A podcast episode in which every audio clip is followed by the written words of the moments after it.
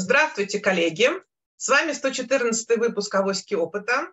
Автоматизация учета. Как организовать учет». А, в студии я, Екатерина Кузнецова, Камиль Калимулин. Камиль, привет, привет, привет, ребята. И Наталья Красильникова. Привет, Наташа. День добрый всем. А, вообще слово автоматизация давно уже пугает многих людей, потому что они боятся сдать свою работу роботам. И на самом деле это правда, потому что уже более 70% э, того труда, который делают люди, может быть автоматизирован, то есть уже существуют технологии. И, конечно, мы прекрасно понимаем, что эм, чем дальше все это развивается, например, мы сегодня, может быть, даже про нейронные сети поговорим, чем дальше все это развивается, тем больше действительно появляется новых технологий, которые позволяют нам, по крайней мере, рутинную историю снять. Вот. Но автоматизация – дело на самом деле очень важное, очень нужное, э, потому что она помогает вам управлять бизнесом. И как вот показывает статистика, в автоматизации более половины денег уходит на организацию этой автоматизации, на описание процессов, на понимание, что у вас там должно происходить в бизнесе, что вы будете мерить в вашем бизнесе. Поэтому я первый вопрос Наташе. Наташ, что важно мерить в рознице, что нужно мерить в рознице, что, какие вот показатели, что должно быть, чтобы автоматизация прошла хорошо, потому что вот этот вот ну, фундамент, да, необходимый, процессуальный, э, из KPI, да, ключевых качеств эффективности, он очень важен. Спасибо за вопрос. Да, это важно. Но я думаю, что начинается все даже не с KPI, честно говоря. У меня вот есть такой живой кейс. А, зависит э, в автоматизации розницы, конечно, ну, во-первых, э, действительно вы автоматизируете розничный магазин или вы автоматизируете свою розничную продажу как производитель. Немножко набор операций разный, но начинается все с одних и тех же вещей. Катя сказала, что больше половины там денег уходит на подготовку, автоматизацию учета. Я бы, наверное, экспертно, экспертно сказала, что процентов 85 денег уходит на подготовку организации учета, еще процентов 10 денег уходит на, собственно, обучение персонала работе в автоматизированной среде по новым каким-то правилам или измененным. Вот.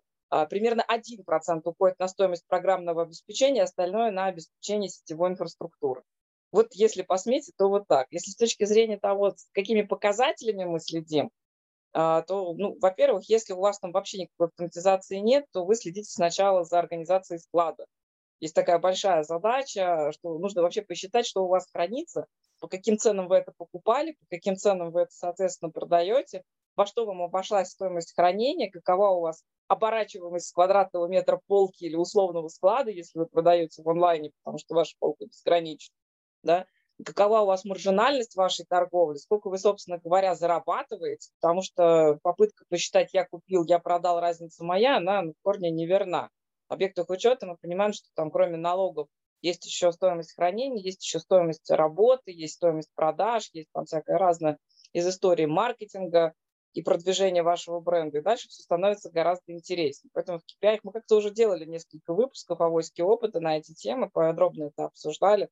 Я бы сказала, что в проблематике автоматизации учета и в частности в организации учета да, есть проблема, которая измеряется, наверное, не показателями, она измеряется такими качественными характеристиками. А знаю ли я вообще, сколько денег у меня вовлечено на сегодняшнюю дату в оборот? Вот с этой вот цифры я бы начала организацию учета. И попытка найти эту цифру и ответ на этот вопрос, она поставит перед вами десятки вопросов, как, собственно говоря, подойти к организации учета и что важно именно для вашего магазина. Ага, спасибо. Камиль, скажи, пожалуйста, вот то, что сказала Наташа, к вам приходят люди уже с этим пониманием, или вот с каким вопросом они приходят к вам и говорят, ребят, вот сделайте автоматизацию, помогите нам поработать с нашим магазином. Какие основные ну, запросы? Ну да, давайте, я, наверное, расскажу. Действительно, тема автоматизации, в целом, целая уч- тема учета, это отдельная тема, конечно, да. И, конечно же, автоматизацию надо рассматривать в контексте учета, да, здесь. То есть мы говорим про учет. Если говорить про торговлю, в целом, там, неважно, оптовая, розничная, там, производитель в том числе этим занимается – то, конечно, ну вот э, возьмем какое-то небольшое предприятие, как оно начинается, да, а, ну берут ребята там, начинают там в тетрадку или в Excel писать там, например, там, ага, там, пришло столько-то материалов, ага, там, не знаю, 10 рулонов, там, значит, выпустили того, того, того.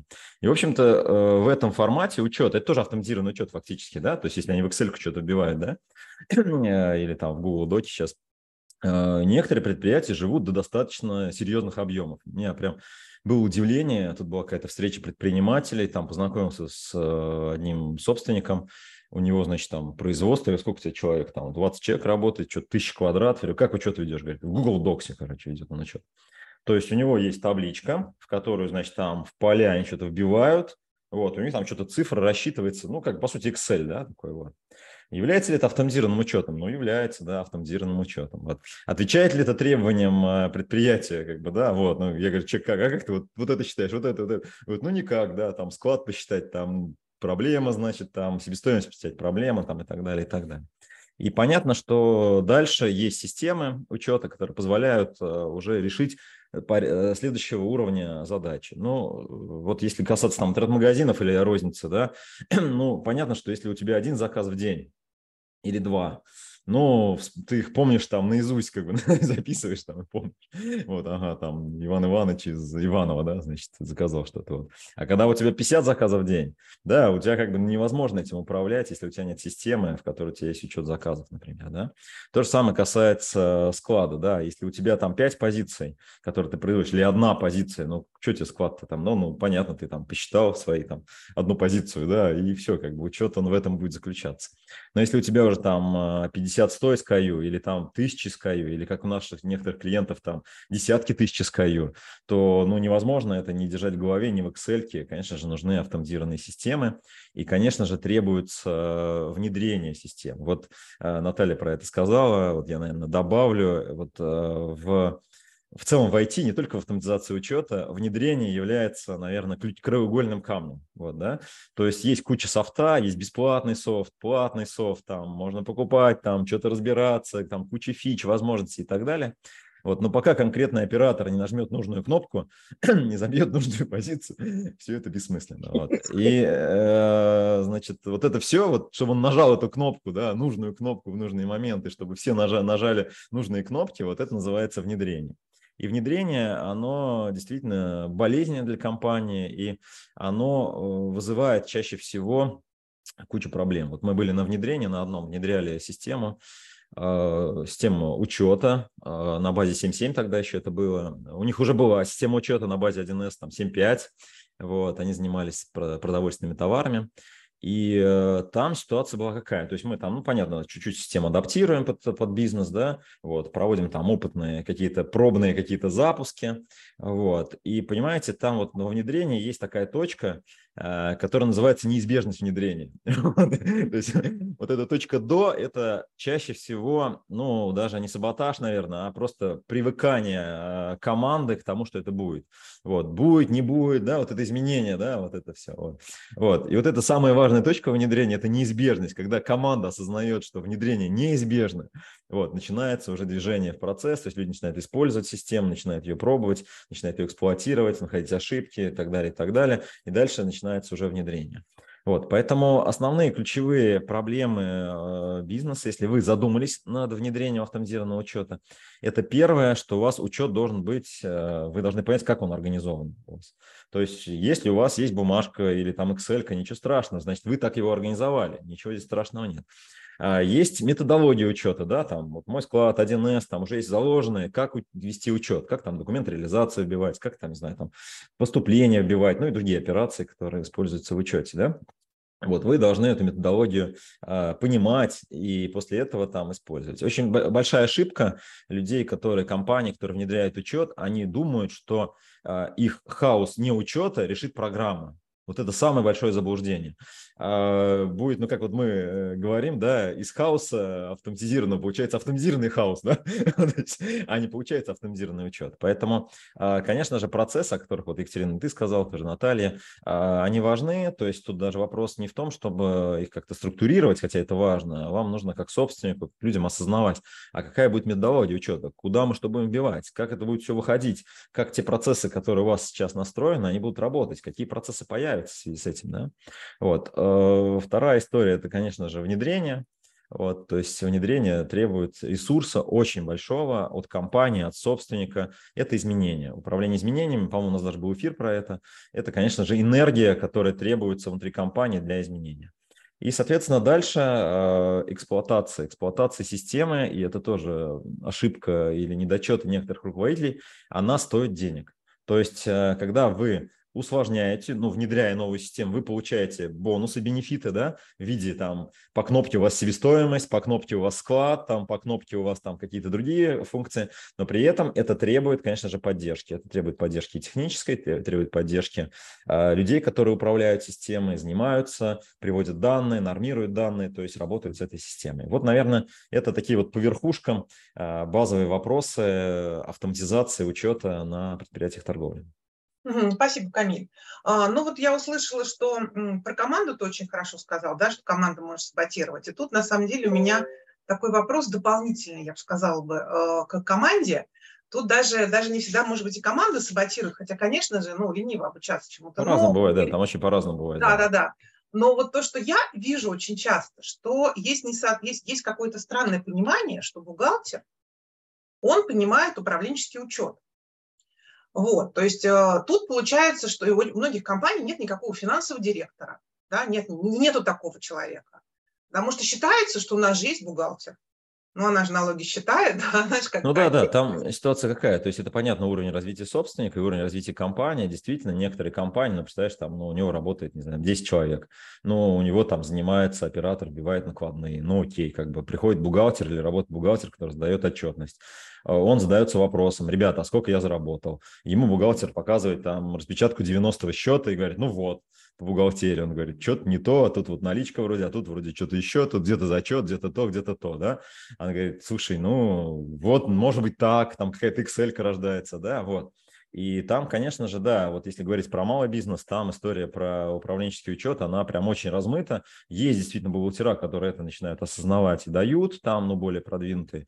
Чаще всего это не так, чаще всего этим занимается собственник в Excel на базе данных бухгалтера. Вот. Угу. В среднем бизнесе и в крупном, конечно, там уже они осознают, что там нужно управлять финансами, и там в первую очередь возникает вопрос контроля расходования финансовых средств по управленческим строкам, и там возникает финучет. То есть они говорят, слушайте, ну а как вообще нас там, сколько мы заработали, да? То есть там контроль с учетом начинает вот как бы находиться. Вот у нас была история про автоматизацию завода, вот, ну да, там целый отдел финансового контроля, да, они там пропускают целую процедуру, да, через согласование там при закупке или заявке там на оплату.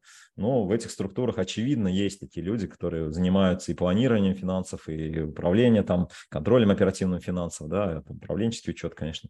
Вот. А в малом бизнесе это все, да, ложится на плечи нашего любимого собственника, которого мы все любим, да, вот который а, чаще всего тоже не понимает, как это делать, у него есть либо партнер, либо, как вот мы любим рассказывать, да, вот это вот, э, чья фраза, да, поработали там, да, смеялись, веселились, да, посчитали, прослезились, да, то есть потому что, ну, нету, нету функции, нету людей, нет компетенции, которые могут этим заниматься.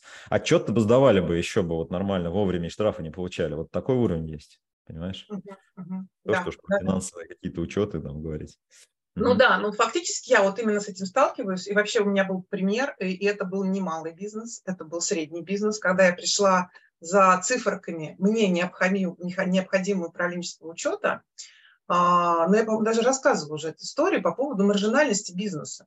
Ну, маржинальность бизнеса, ну, это был бизнес-производитель, но, в принципе, маржинальность розницы, вообще маржинальность любого бизнеса считается цены продажи. Это такая вот база, которая больше не существует. Но, конечно, когда у тебя магазин, как раньше говорили, два конца, три конца, да, мы это обсуждали. То есть я купил там за 100 рублей, продал за 300 рублей. Вот сделал три конца. Но, тем не менее, ты купил за 100 рублей, продал за 300 рублей, вот твоя маржинальность 200 рублей, эти 200 рублей делятся на 300 рублей. Да, то есть ты берешь 67%, и говоришь, моя маржинальность 67% – это гроз.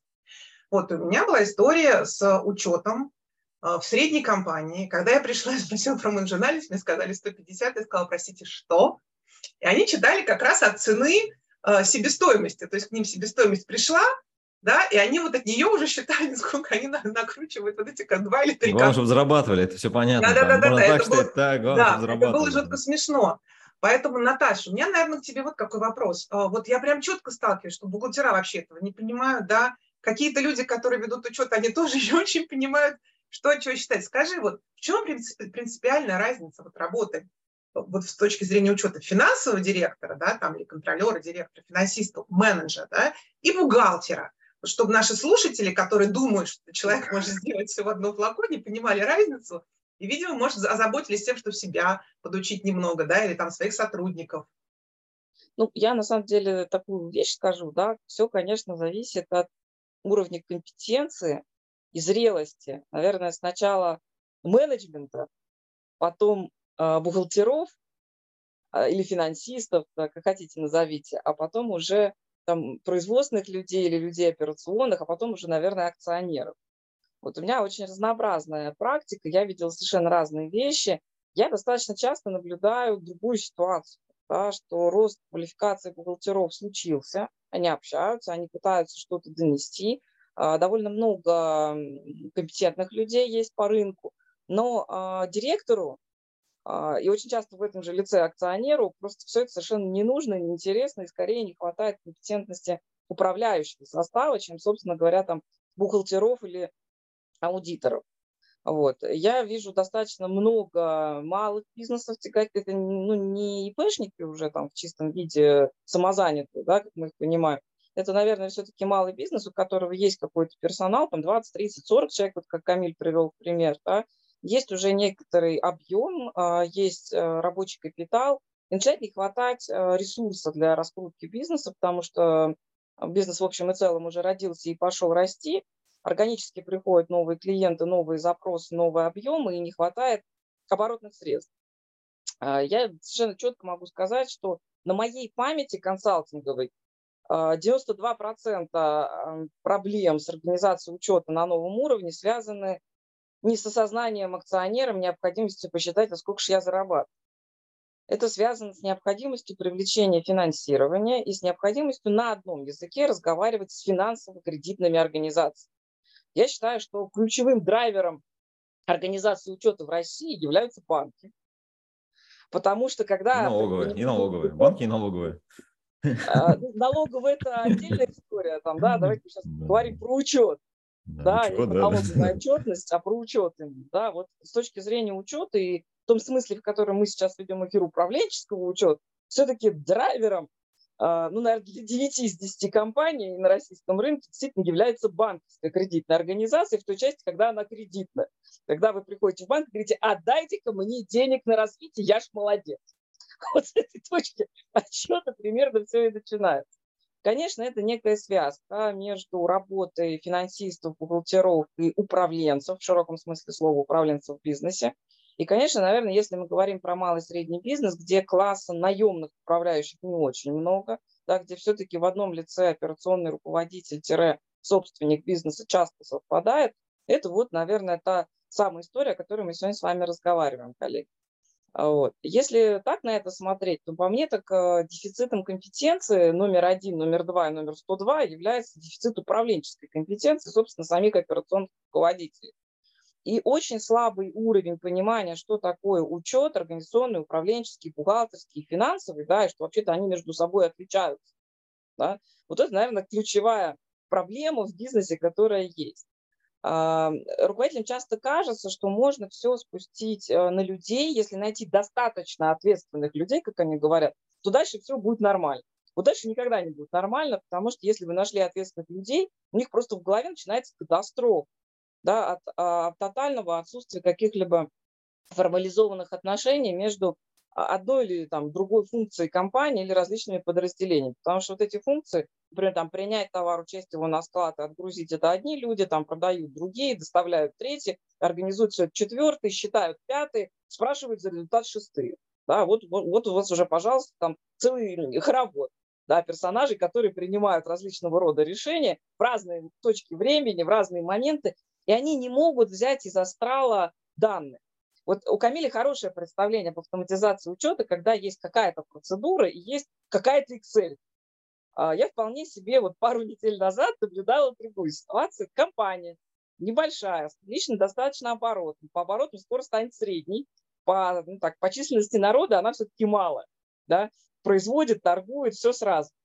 А, значит, а, потом крик души, ну, наемных уже управляющих. То есть собственник уже дозрел, что он сам не справляется, ему нужен наемный директор, вполне себе операционный. Значит, крик души наемного человека, работающего на предприятии четвертый день.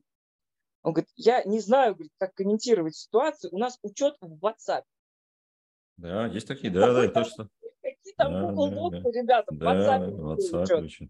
У нас, говорит, склад э, вечером отправляется только акционеру, только акционеру в виде вот это, даже не строчкой, а сплошняком написанных позиций.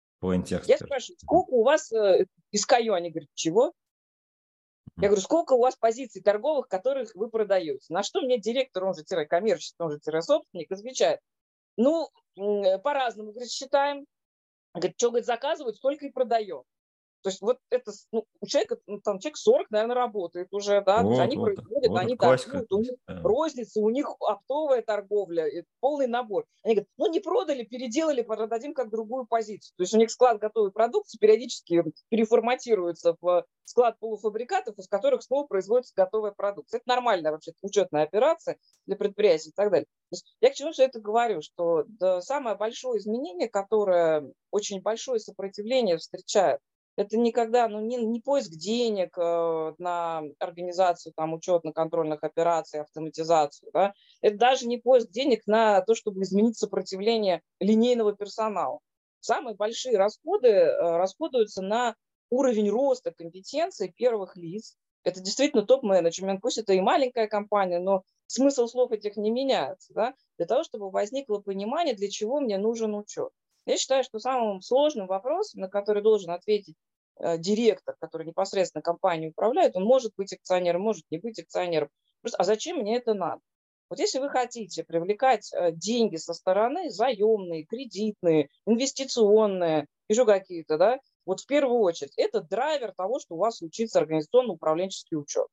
То есть если вам не нужны заемные деньги, вы можете себе позволить я не знаю, деньги с кубышки тратить бесконечно, и вам, в общем, не важно, что они возвращаются или нет, вы можете, в общем, развлекаться, как вам нравится, совершенно не заморачиваться, не слушать все, что говорит Камиль, Екатерина и Наталья.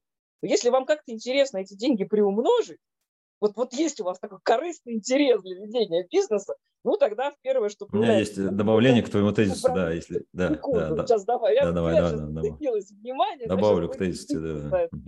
Действительно. То есть вот если вам нужны деньги, вы хотите денег, вы хотите, чтобы они у вас как-то умножались, вы начинаете мыслить в категориях денег. В категориях людей, не в категориях того, что вы бизнесмен, что у вас есть статус. Вы хотите понять, а сколько у вас вообще денег, сколько вы зарабатываете, да, и зарабатываете, да, и какой вам нужен ресурс для того, чтобы построить ту самую мечту в жизни, ради которой вы вообще пришли бизнесом заниматься. Вот когда эти вопросы появляются, появляется какая-то мотивация, что надо с этим разбираться, надо что-то посчитать. Не на, не на примитивном уровне, как вот сейчас Катя сказала, там, я купил, продал, там, три конца хватит, покроет, не покроет издержки. Издержки вы, может, покроете. Но заработаете ли вы при этом больше, чем если бы вы деньги просто положили на депозит в банк, или там отдали профессиональному управляющему в каком-то банке, и он на них акции купил, через год вам 20%, это большой вопрос. Но когда вы начнете задаваться вопросами, а сколько стоят мои деньги, а сколько э, доходность моих денег, бог с там с маржинальностью бизнеса, да, вот тогда, наверное, появится реальный посыл к организации учета. Да, Камиль? Я добавлю, да, вот э, мне кажется, очень важный вот кейс. Э, у нас была история, мы занимались автоматизацией розничной сети, офлайн сети, вот, достаточно большой, там десяток, больше десяти точек розничных было тогда. Вот, э, и, ну, у них был учет, они вели суммовой учет, то есть есть количественный учет, количественный суммовой учет, есть суммовой учет, да, то есть, ну, то есть, по сути, они все измеряли суммой, то есть не измеряли по номенклатурно, а просто вели суммой. Вот, и мы там готовимся, значит, к внедрению, значит, идет первая точка, ну, как обычно, пилотная первая, да, точку мы внедряем, вот, э, поставили компьютеры, ну, как обычно, там, чтобы количественный учет перевести с суммового на количественный, нужно провести инвентаризацию точки, да, вот, значит, проводится инвентаризация, вот, э, ну, как понятно, что об инвентаризации не сообщали. Вот там э, руководитель этой точки узнал, там директор, значит, там за день или что-то типа такого, вот. Выясняется, значит, там при обороте где-то, ну тогда это был э, где-то оборот точки, там полтора миллиона, может, два миллиона, 300 тысяч недостачи. Вот, значит, там начинаются разборки, вот, выясняется, значит, директор точки, значит, узнав вечером, что завтра инвентаризация, вот, значит, позвонил в соседние точки, вот, и, значит, из соседних точек, э, значит, попросил товар на время инвентаризации. Взяли, показали, потом, значит, обратно, значит, отдали. Вот. Э, кроме, то есть, тезис, о котором ты говоришь, что действительно там финансы, какое-то развитие и так далее, речь идет о банальном управлении, просто о банальном управлении, когда вы можете объективно понимать, что у вас происходит на э, конкретной э, позиции, на конкретной розничной точке, сколько у вас там реально товар лежит, э, как там он управляется и так далее. Потому что, ну, понятно, да, то есть в данном случае ущерб компании был нанесен там в размере 300 тысяч рублей. Вот, поэтому автоматизация, конечно, она, кроме того, что еще дает э, такой вот капиталоемкость, да, то есть позволяет привлекать деньги, она дает э, банальную историю, что вы просто, ну, знаете, что у вас там происходит, и можете контролировать и управлять в целом бизнесом. Можете этим управлять, да, мне кажется, здесь вот это Учет и контроль, они парой ходят, и друг для друга делают. Контроль да, да, да. контроля, да. да, да ну, фактически, да, мы сейчас все, получается, что, как всегда, мы, мы начали с автоматизации, дошли до стратегии, да. Вот, и действительно, это то, что вот Камиль хорошо сказал, что если вы пытаетесь автоматизировать хаос, у вас получается автоматизированный хаос, не более того.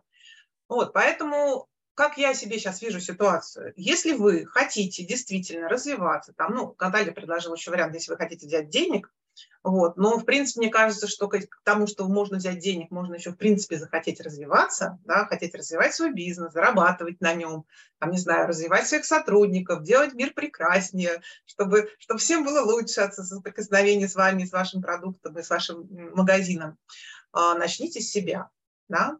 Есть очень хороший такой прекрасный инструмент, а, называется сбалансированная система показателей. Кстати, ее тоже можно автоматизировать, да, замеры по ней, KPI по ней. Она начинается, естественно, с финансов. То есть то, что мы сегодня обсуждали, финансовый учет. Но финансовый учет – это только вершина айсберга. Потому что деньги, которые вам попадают в, а, на ваши счета, приносят вам клиенты. Для того, чтобы клиент вам деньги принесли, вы должны для них предоставить какую-то ценность. Вот это уже маркетинг. Здесь уже напрямую маркетинг заинтересован в том, чтобы действительно это можно было посчитать. В общем-то, я часто была в компаниях драйвером того, чтобы организовать управленческий учет, потому что мне нужно было понимать, а, что же все-таки получается, насколько мы действительно эту клиентскую ценность организовываем. Клиентская ценность делается как? Ее нужно сделать, да, это серия процессов, вот они появляются, наши бизнес-процессы. Это уже третий уровень сбалансированной системы показателей, бизнес-процессы. И уже бизнес-процессы кормятся тем, что у вас есть автоматизированная система учета, какие-то автоматизированные да, моменты. У вас есть люди, которые все это дело, э, ну, кровь, кровь приносит в процессы, потому что бизнес-процессы нарисованы на бумаге, это по-прежнему еще не, ничего не работающее, ресурсов там нету.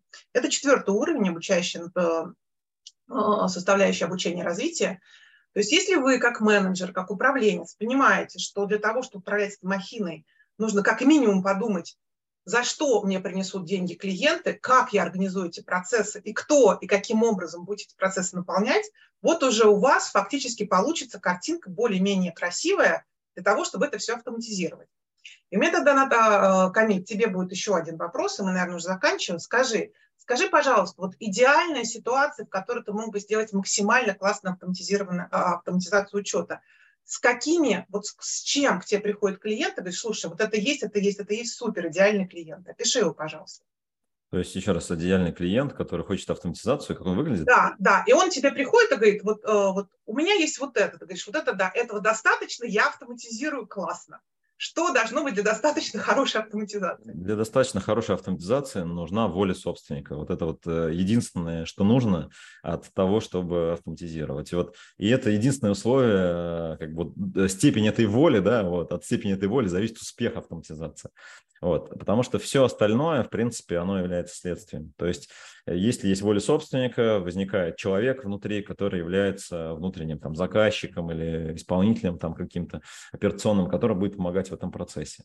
Вот. Э, иногда воли собственника недостаточно до этого, но и, наверное, можно сказать, что если в компании есть человек, который может взяться за эту задачу, ну, внутренний заказчик его называют обычно вот в таких отношениях, да, у интеграторов, да, то есть интегратор – это тот человек, который приходит и ставит вам софт, и его настраивать, да.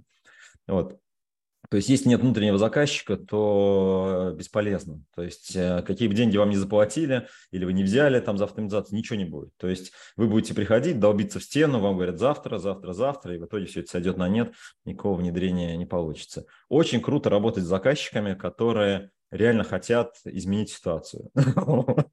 Вот это прямо вот основная, наверное, история. Вот. Э, которая должна быть. Второе, наверное, это компетенция самой команды, то есть действительно ли они понимают, что они хотят, и действительно ли э, вот это может быть, э, то есть они просто компетентные заказчики, да, то есть у нас были истории, когда бухгалтера, вот еще один кейс расскажу, да, то есть мы автоматизировали большой склад, э, очень большой оборот, то есть там что-то тысячи заявок в день, представляете, оборот, то есть тысячи заказов в день накладных э, компания как бы формировала, это там три из больших склада, там, по-моему, 10 или 15 операторов работает, вот такой, такой объем, да. Вот, и мы внедряли там систему. И там получилась такая история, что мы там, ну, понятно, подготовительные работы идут, вот, э, бухгалтерия как бы так немножко, как бы, ну, вроде внедряете, там, занимаетесь, ребята, вот, вот. И потом, ну, получилась такая ситуация, что там из э, шести бухгалтеров пять увольняются, остается один, вот, и нанимается еще 4 бухгалтера. Потому что, ну, люди просто не способны, не готовы, не хотят, э, не могут вот что-то внедрять. То есть команда, как бы, это важно. И если это малый бизнес, понятно, что это собственник, и сам он участвует в этом. Если это средняя компания, то какой-то человек внутри, либо там высокого уровня, там либо коммерческие директора занимаются, либо главные бухгалтера занимаются, которые могут вести этот проект внутри компании. Вот, наверное, это основное, что требуется. Вот. Все остальное, ну, это понятно, методологии, софт, э, какие-то решения, это все, э, ну, это все прорабатывается, исходя из потребностей клиента. Решений очень много разных сейчас есть, и облачные, и такие, и маленькие, удобные, простые, и, значит, и сложные, значит, такие комплексные и так далее. Вот, задачи, в принципе, все решаемые, уже там много компаний автоматизированных. Вот, но у каждой компании, понятно, есть своя специфика, поэтому здесь, ну, хороший, качественный интегратор. То есть, либо вы сами в этом разбираетесь. То есть, ну, такая обычная история про внедрение. Вот вам необходимо.